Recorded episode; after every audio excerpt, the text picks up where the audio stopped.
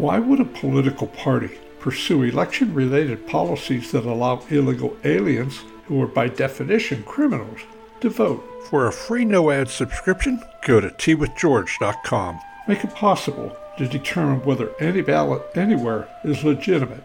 Eliminate all supervision of the vast majority of all cast ballots. Why would a political party facilitate cartel business by creating safe injection sites, reducing penalties for use of illegal drugs, reduce penalties for transport and sale of illegal drugs, and staying the sentences of multiple convicted criminal offenders, facilitate illegal human trafficking across our border, financing and legalizing abortion, thereby keeping sex slaves on the street, induce young children to regard sexual activity as normal and remove roadblocks legalizing pedophilia. Why would Democrats do this to America?